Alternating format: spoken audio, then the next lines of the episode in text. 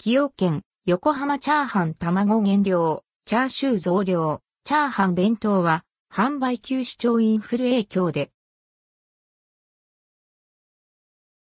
崎陽軒、チャーハンレシピ変更チャーハン弁当、販売休止崎陽軒で、横浜チャーハンなどチャーハンが使われたメニューのレシピが変更されるほか、チャーハン弁当が当面販売中止になります。2023年3月2日から神奈川、東京を中心とした直営約160店舗及び駅構内などの委託店舗、通信販売、デリバリーで順次切り替わります。鳥インフルエンザが、影響超インフルエンザが国内で流行した影響により、鶏卵原材料が不足し、必要量を確保することが難しいための措置と案内されています。レシピ変更の対象になるメニューの例は次の通り。価格はすべて税込み表示。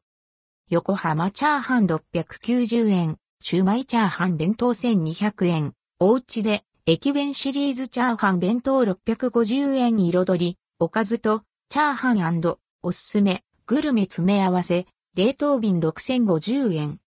いずれも当面の間、入り卵の量が減らされ、長ネギ、チャーシューの量が増やされます。また当面の間、チャーハン弁当は販売休止になります。鶏卵原材料の供給の見通しが立ち次第、販売再開される予定。